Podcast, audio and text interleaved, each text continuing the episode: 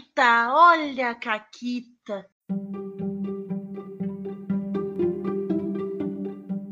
Olá, amiguinhos da quarentena. Aqui quem fala é a Paula e comigo tá a Renata. Oi, Renata. Oi, Paula, tudo bom? Tudo bem. Estamos aqui pro último programa de Blades, é isso? Isso aí, uhul! Por enquanto, né? Porque mais pra frente, naquela nossa série de narrando tal RPG, Vem aí. Vem aí. Digam se vocês querem. Se não quiserem, foda-se, a gente vai fazer igual. É, mas se disserem que quer, pode vir mais rápido. Sim. E hoje também tem caqueta de ouvinte, que a gente também conheceu na mesa de Blades né, no chat lá e no Discord. É verdade. Então, o Silver vai contar a caqueta dele para vocês. vou soltar aí a vinheta, o áudio. Caquita do ouvinte. Em uma das primeiras vezes que eu fui na taverna, tinha uma NPC. Estava lá procurando alguém que eu não fazia a menor ideia de quem era, estava começando no jogo, mas parecia ser alguém importante. E um dos trituradores, que é uma das facções, acabou me empurrando para uma queda, uma disputa de queda de braço com essa NPC. E, obviamente, eu perdi. E aí ela ameaçou meu personagem de morte se eu não entregasse para ela o Shop Shop. Shop Shop era o personagem do Fred naquele momento. Mas na sessão seguinte, ele começou a jogar com o personagem novo e o Shop Shop nunca mais foi visto. E eu passei o resto do meu tempo no servidor fugindo dos das docas, porque se eu encontrasse com essa NPC, eu não podia dar nenhuma informação sobre o Shop Shop, porque o Shop Shop estava sumido, e ela queria o coro do meu personagem de qualquer jeito. E hoje a gente vai dar uma amarrada no Blades e falar das coisas maneiras que o Blades traz pra gente, certo? Certo. Uh, a gente juntou algumas coisas mais diferentonas que tem no sistema do Blades que a gente queria falar e que não coube tão bem nos outros programas. Então a gente vai falar uhum. nesse. A gente pensou, a gente pode fazer quatro e ninguém vai nos impedir. isso, isso. Então a primeira coisa que o Blades usa que é muito legal e eu sempre gosto quando sistemas usam mecânicas assim, o Goddess tem, enfim. Tem alguns sistemas que trazem isso, que é o uso de relógios. Então, antes de mais nada, o que é um relógio nesse sentido, né? Um relógio é um marcador, ele normalmente é redondinho, né? Ele é, ele é tipo separado tipo em segmentos, pizza. tipo uma Isso, tipo uma pizza. É, ele tem várias fatiazinhas de pizza. E com é. uma pizza, tu pode cortar ele em quantas fatias tu quiser. Porque eu tenho muito Isso. ódio quando a pizzaria me diz que a pizza tem 10 fatias, porque qualquer pizza pode ter 10 fatias. Sim, uma pizza de 2 centímetros pode ter 10 fatias, só eu cortar bem fininho. É, eu só preciso de disposição, entendeu? e uma faca. Por isso que a minha pizzaria te diz o diâmetro da pizza. E não quantas fatias. Muito bom. Lá, vou eu pensar. Eu, eu vou fazer aqui um parênteses no episódio de Blades, tá? Porque eu, como dona de negócio, é um troço muito escroto, entendeu? A minha pizza é muito boa, mas eu sou muito escrota. E eu não, não sigo o que os negócios fazem porque me irrita. E eu não faço o que os outros negócios fazem. Então eu não separo as pizzas em fatias, sei lá, foda-se, corta enquantas vezes tu quiser. Quiser cortar 40 mil fatias, conseguir. Quiser cortar uma fatia atômica, é um átomo de pizza, vai lá. Pega teu, teu high laser, teu. Como é que é aquele negócio que faz os átomos girar? Esqueci. O coisa de fusão lá. O. Porra. Tu tá falando de... Tem lá nos lugares, sabe? Tipo um reator, assim? É, aquele negócio de, de fusão nuclear lá que os caras fazem, que os átomos ficam piu, piu, piu, piu dentro do negócio. Tem uhum. uns físicos que escutam caquitas além do Fred, inclusive, esses tempos estavam falando lá no grupo. Vocês vão dar boas risadas daí esquecendo o nome. Acelerador de partícula, porra! Acelerador de partícula, lembrei. Entendi. É isso. Entendi. Deixa eu voltar pra minha explicação de relógio. É, exato. Eu ia dizer, vamos voltar pro relógio. Mas isso era só pra dizer que ele é um círculozinho com várias divisões que podem. Pode ser quatro, pode ser, pode ser quantos tu quiser. Isso aí. E o que, que essas divisões representam? Elas representam eventos. Então, basicamente, quando tu prepara um relógio, tu determina que assim que acontecerem, né, assim que esse relógio preencher E aí o que preenche esse relógio? Depende, pode ser cada rolagem preenche um negócio do relógio. Cada desafio que eles cruzarem preenche um bagulho do relógio. Nananã. E quando preencher o relógio inteiro, algo acontece. É sempre essa a ideia. Uma vez que o relógio tá cheio, acontece alguma coisa que nunca é boa. Nunca é um relógio de tipo, ah, é, é a hora do chá com bolo. E aí, quando enche o relógio, eles te dão um bolo de graça. Nunca é isso. Isso. É sempre desgraça, desastre, dor e Isso. sofrimento. E os relógios eles vão funcionar meio que nesse, nesse princípio, mas eles têm tipos, né? Ele tem sugestões que são quase mais sugestões de uso de relógio, sabe? Porque na verdade o relógio é o mesmo, é só como tu tá usando ele. Uhum. Mas, por exemplo, ele pode ser um relógio de perigo, então pode ser, sei lá, um alarme que vai disparar. E aí, eh, tu tem lá X fatias de pizza, cada falha que os jogadores fazem que pode disparar esse alarme é uma fatia de pizza que tu dá uma pintadinha ali. Quando tu pintar todas as fatias, o alarme dispara. Aí, quantas fatias vai ter depende de quão bom é esse alarme. Uhum, exato. Mas uh, e- esse seria um alarme de perigo, né? Que a, pode ser, ou pode ser, sei lá, o cachorro vai vir atrás de vocês, sabe? Então, é qualquer coisa, qualquer acontecimento de perigo que pode vir. Em termos de golpe, ele normalmente é uma questão de chamar atenção, né? Indesejada pra ti, porque normalmente o golpe tu tá tentando fazer algo sem que ninguém note. É isso. A não ser que tu seja um. Um bando de bravos. Aí foda-se. Mas sim. Sim, mas o bando de bravos sempre tem o problema de, sei lá, chegar reforços é um problema. É, exato, exatamente. Tem isso também.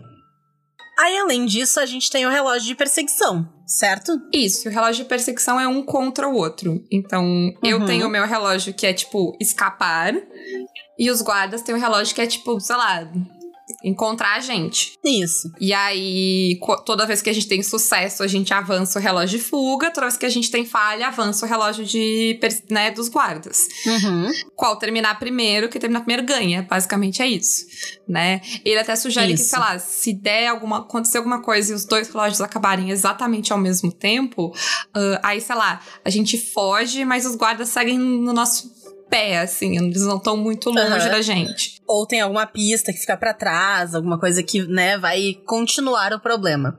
E eu tava pensando aqui que eu acho muito legal esse esquema dos relógios, porque ele tira um pouco da autoridade de quem tá narrando, então não é as coisas acontecem de forma arbitrária. é, e é muito do espírito do PBTA, que as coisas acontecem quando se tem falha. Ela só Uhum. não necessariamente é instantânea, né?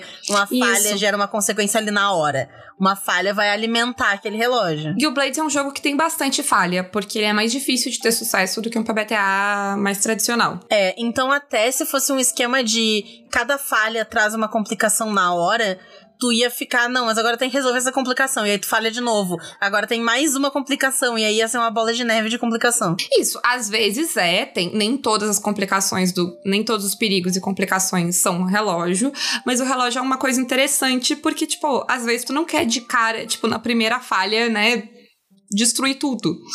Então, ele é um recurso muito bom pro narrador e como a Renata falou, ele é um recurso que é bem às claras pra quem tá jogando também, né? Tipo, tu tá vendo ali a, a bomba evoluir. Aí a gente tem os relógios de sequência. Que basicamente tem um relógio, que, que nem a Paula deu exemplo antes, ah, é um alarme, né? Então, se falhar tantas vezes, vai, eventualmente, vão notar que estão aí, alguém vai soar um alarme, vai dar um alerta, alguma coisa. Terminando o relógio do alarme, pessoal ainda tá em jogo. Porque vão começar a vir os reforços. E aí esse relógio, né, é um relógio novo. E ele vai avançando pra ver quando as pessoas vão estar cercadas. Aí, daqui a pouco, ele pode até evoluir pra um relógio de perseguição. Ah, cercou a galera, então vão fugir. E aí bota um negócio de perseguição, e assim vai. Então é a questão de botar um relógio que vai dando em outro. Isso. Também tem os relógios de missão, que são muito legais porque é tipo quando tu tem uma janela pra algo acontecer. Então tu tem que, sei lá, tu tem que fazer tal coisa até tal hora, porque senão acabou a chance. Aquele tempo, sei lá, essa pessoa vai ser que tu queria sequestrar, vai ser transferida pra outro lugar e aí não tem mais como. Então, o relógio é aquilo ali, o relógio é o tempo que tem, e aí a cada falha esse relógio vai mover um pouco, tipo, tu tá demorando mais.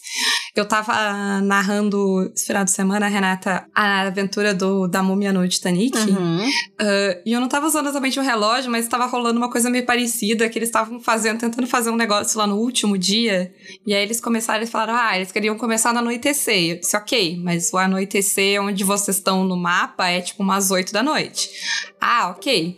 E aí eles, só que assim, às 8 da noite o Titanic começa a afundar às 11h40 né? Ele não começa a afundar às uhum. 11h40, ele bate ele no bate, iceberg né? é. às 11h40. E aí era tipo, cada coisa que eles falhavam tentando fazer, tipo, ah, tu vai perder tempo aí. Ah, tu vai perder tempo aí. Uma vez que o navio tá afundando, as prioridades mudam. Sim. então é meio que nessa ideia. Tu tem uma janela pequenininha ali para as coisas acontecerem, e aí quando completa o relógio acabou, e não dá mais para fazer aquilo que tu queria fazer, ou sei lá, vai ter uma complicação para te fazer e tal, vai mudar o cenário. Aí a gente tem o relógio de disputa de facções. Que ele é um pouco a mesma lógica do relógio de perseguição, né? Que, só que ao invés de ser necessariamente é, é, um atrás do outro, as duas facções estão querendo a mesma coisa, ou duas facções estão tentando, enfim, conseguir cada uma seu objetivo, mas a vitória de uma vai influenciar a treta da outra. Então tem é. os relógios delas ali, né? E é uma parada um pouco que o tempo não é tão direto, né? Quanto de perseguição. Porque de perseguição é tipo agora. Sim, é ali na hora, né? Isso aí pode ser por dias, semanas. Meses. Pode demorar é. quanto tempo for, né? E e por fim, tem os relógios de projeto de longo prazo, que resolvem um problema que acontece às vezes no RPG, que é o jogador resolve que ele quer fazer um negócio, tipo, até porque o Blades tem gente que, por exemplo, faz, tipo, tem uma classe mais perto de um artífice que faz constrói coisas. Então, ou às vezes tu tem um projeto de descobrir, tu quer descobrir coisas na cidade sobre uma pessoa específica. Se é algo que não vai ser instantâneo, tu pode criar um relógio de projeto de longo prazo para a pessoa trabalhar no descanso nessas coisas, né? Então, eu tinha um projeto de longo prazo quando eu estava jogando, que era de tentar entender a tecnologia daquele reator de almas que a gente roubou, lembra na caquita que a gente contou no primeiro programa uhum. do Blades? Então, a, a, cada descanso que eu tinha tempo, eu tentava trabalhar um pouco mais uh, e descobrir ele. Aí, outras das coisas maneiras que a gente tem no Blades são os flashbacks e a mecânica de flashback. Que a gente comentou, eu acho. Aí não sei mais, não tem memória.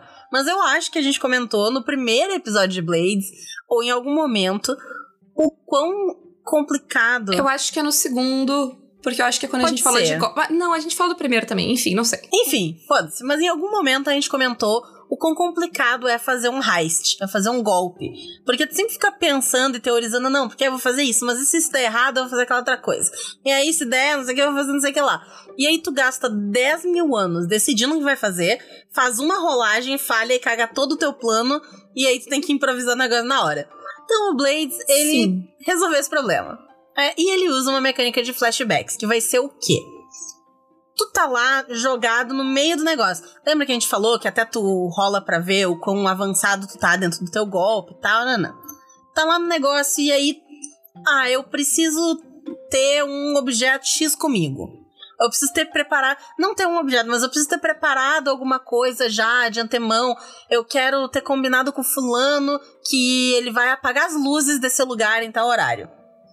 E aí, dependendo da dificuldade dessa ação vai custar uma quantidade X de estresse.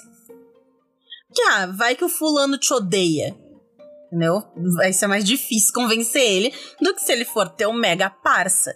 Então, Isso. quem tá narrando vai definir o quão complexo é aquilo que tu pediu, ou o quão difícil de convencer, difícil de fazer. Eu acho que a, a, a palavra certa é o comprovável é aquilo. Pode ser isso, comprovável da pessoa topar ou daquilo dar é, certo e tal. Porque a ideia é que aquilo sempre fez parte do plano, certo?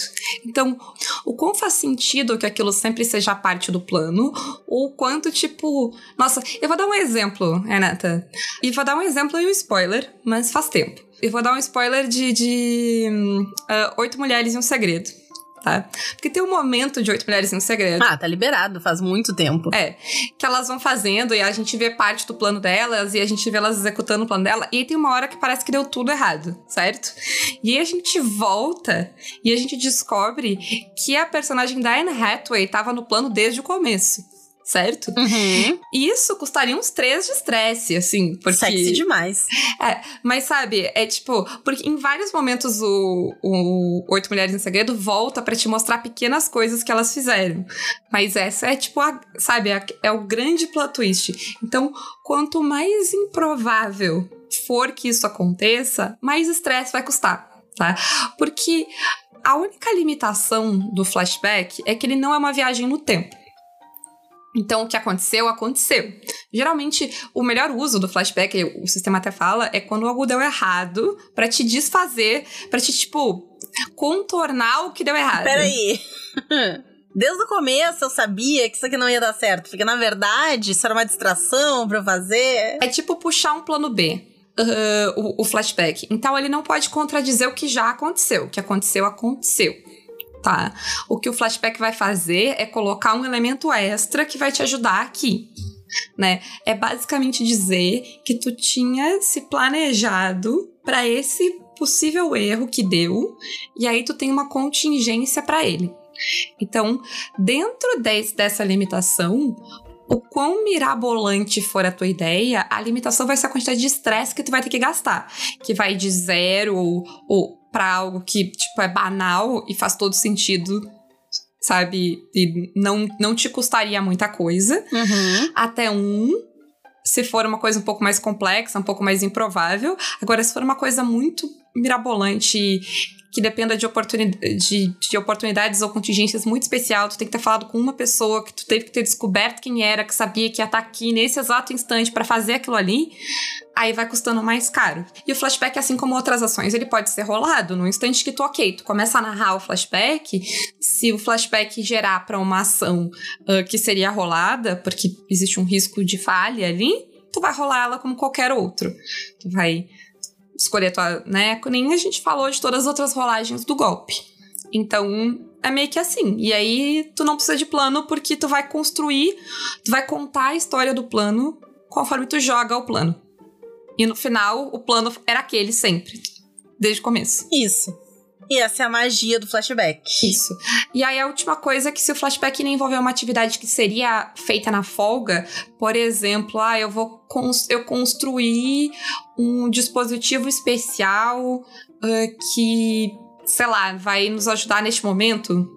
Sabe, a, a Renata falou de apagar as luzes. Então eu construí um dispositivo especial que apaga as luzes. Eu tenho um botão, aperto um botão e a luz apaga. Uhum. Aí, como é algo que normalmente, uma ação que normalmente seria feita na folga, em vez de custar estresse, ela vai custar moeda ou moral do grupo.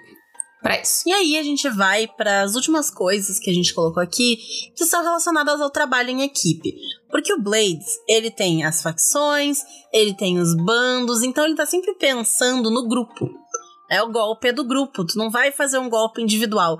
Tanto que quando tu vai fazer as coisas mais individualmente, é normalmente durante o período de folga. Que tu vai resolver um negocinho teu e tal. Mas os golpes, a parte mais, digamos assim, mais intensa do jogo, é sempre a ver com o grupo, certo? Certo, até porque as consequências são pro grupo. Isso, a, a questão de. Hum, ah, esqueci a palavra, como é que é? Que eles estão sendo notados lá? Atenção. Isso, a questão da atenção. Ela é atenção pro grupo, não é atenção para um boneco. Mesmo que tenha sido um boneco que fez merda, atenção em cima do grupo. E assim vai. O relacionamento das facções com o grupo e tal é sempre com o grupo, não é? A recompensa é pro grupo também. Isso, e não sou eu, José, que tenho uma relação boa com a facção tal, né? É o pessoal, é o grupo que tem. Porque eu não sou um indivíduo, eu sou parte daquele bando. E o tipo de história que ele quer emular, eu falei, o, o, o Oito Mulheres e um Segredo, apesar da temática ser muito diferente, o tipo de história é exatamente essa. A história que é para te jogar no Blades, a, par, a parte do golpe, é exatamente esse tipo de história. E eles são feitos em equipe, né, o tempo inteiro. E aí a gente vai ter, então, uma parte muito grande de trabalho em equipe. E a primeira delas é quando alguém tá rolando uma ação e tu vai ajudar. Como é que funciona isso? É, que é o mais simples, é o que quase todos os outros RPGs têm também, né? Que eu quero ajudar a personagem da Renata a fazer um negócio. Diretamente, eu vou diretamente ajudar a Renata. Aí o que, que eu vou fazer? Eu vou gastar um estresse, eu vou dar um dado extra pra Renata e ela vai rolar com o meu dado extra. A questão é que se ela falhar, eu posso me expor às consequências também, dependendo de como eu estiver ajudando. E o que é legal, né? Porque às vezes a ajuda é muito barata.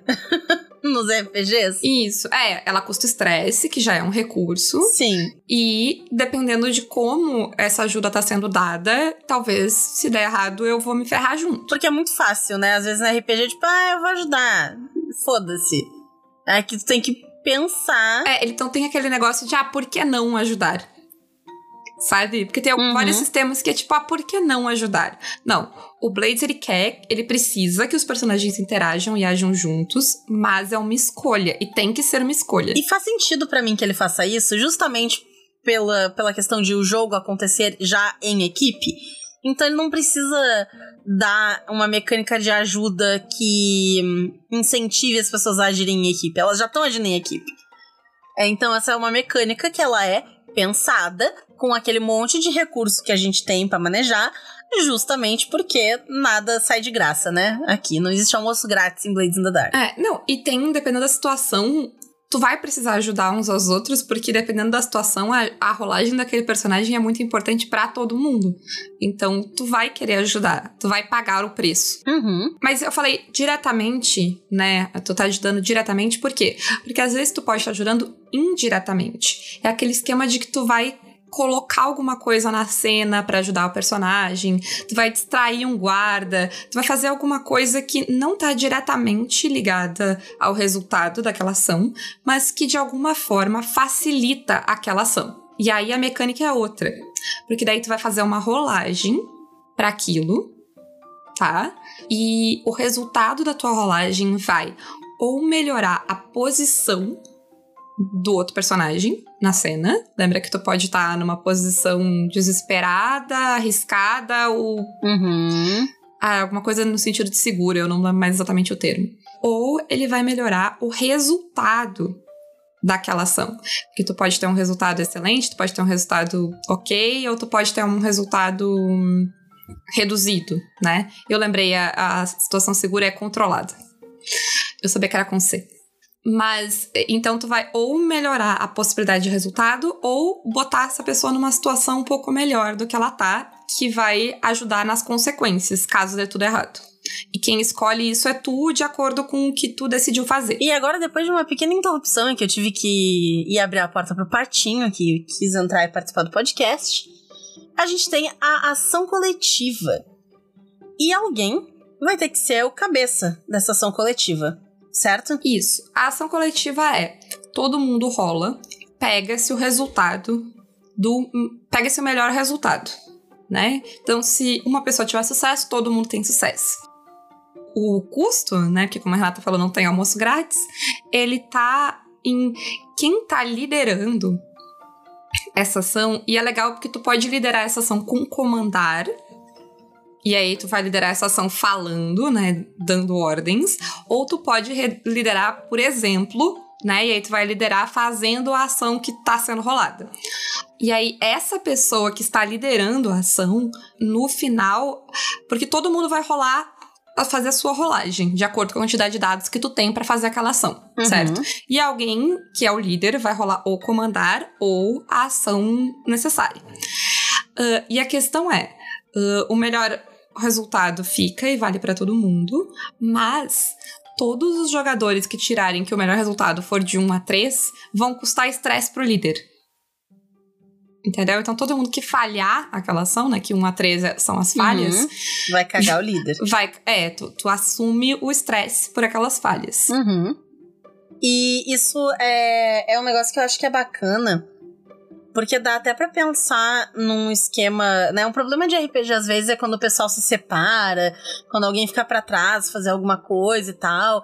E dá, eu consigo muito visualizar uma cena em que tem alguém, sei lá, numa sala de comando, vendo câmeras dos bagulho, ou, sabe, enfim, fazendo alguma coisa desse tipo, e brincando, mexendo em alavancas ali e tal, mas ao mesmo tempo ela é a pessoa que tá cuidando de tudo, e se alguém se fode é porque ela não viu os bagulho direito. Então eu consigo muito ver uma cena assim. E aí a culpa, né? Exato. Esse, Uhum. Isso se traduz no estresse. E o último negócio de trabalho em equipe que a gente tem aqui é quando tu vai proteger um companheiro. Isso, que daí, dado as possibilidades ah, do jogo, tu vai tomar uma consequência por aquela pessoa. Assim como a pessoa, tu também pode resistir. Então, dadas as possibilidades do cenário, tu vai escolher tomar uma consequência ah, no lugar da pessoa. Então, tu vai sofrer a consequência e a pessoa não. E aí, se tu quiser, tu pode resistir também. Só tem que fazer sentido dentro da cena e tu vai descrever como tu te coloca na frente. Então, sei lá, tá tomando um tiro, tu te joga na frente do tiro, por exemplo. O que é muito importante porque lembra que quando se alguém tá com o nível máximo de dano ali, o, o- a última camada de dano, que é o dano mais fodido, e tomar um segundo dano nesse mesmo nível, a pessoa morre.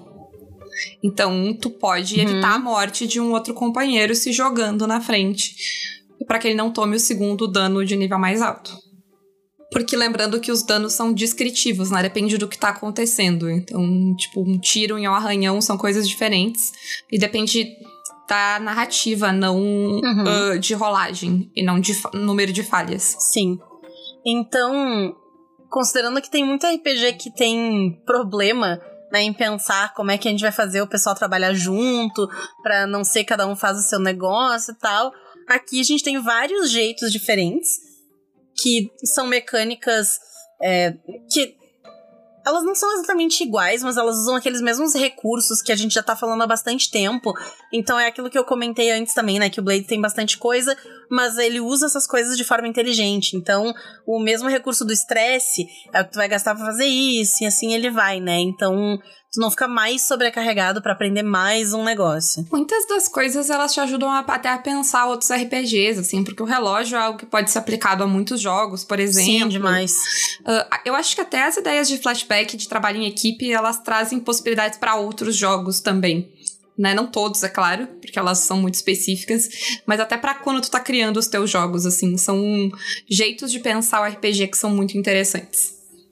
E é isso? Sim, era isso. Então, quem quiser se juntar ao nosso bando e se tornar mecenas do Caquitas, pode vir pelo Apoia-se PicPay ou Padrim. Vocês também nos ajudam com as nossas lojas parceiras, a Retropunk com cupom Caquitas10 e a Forge Online com cupom Caquitas5. E quem quiser anunciar seus produtos e coisinhas aqui no Caquitas, manda um e-mail para contato arroba pausa para um conteúdo.com.br. Serve para parcerias também, divulgações, enfim, o que quiser. É isso, um grande beijo. E um forte abraço. E acabou, Caquetas.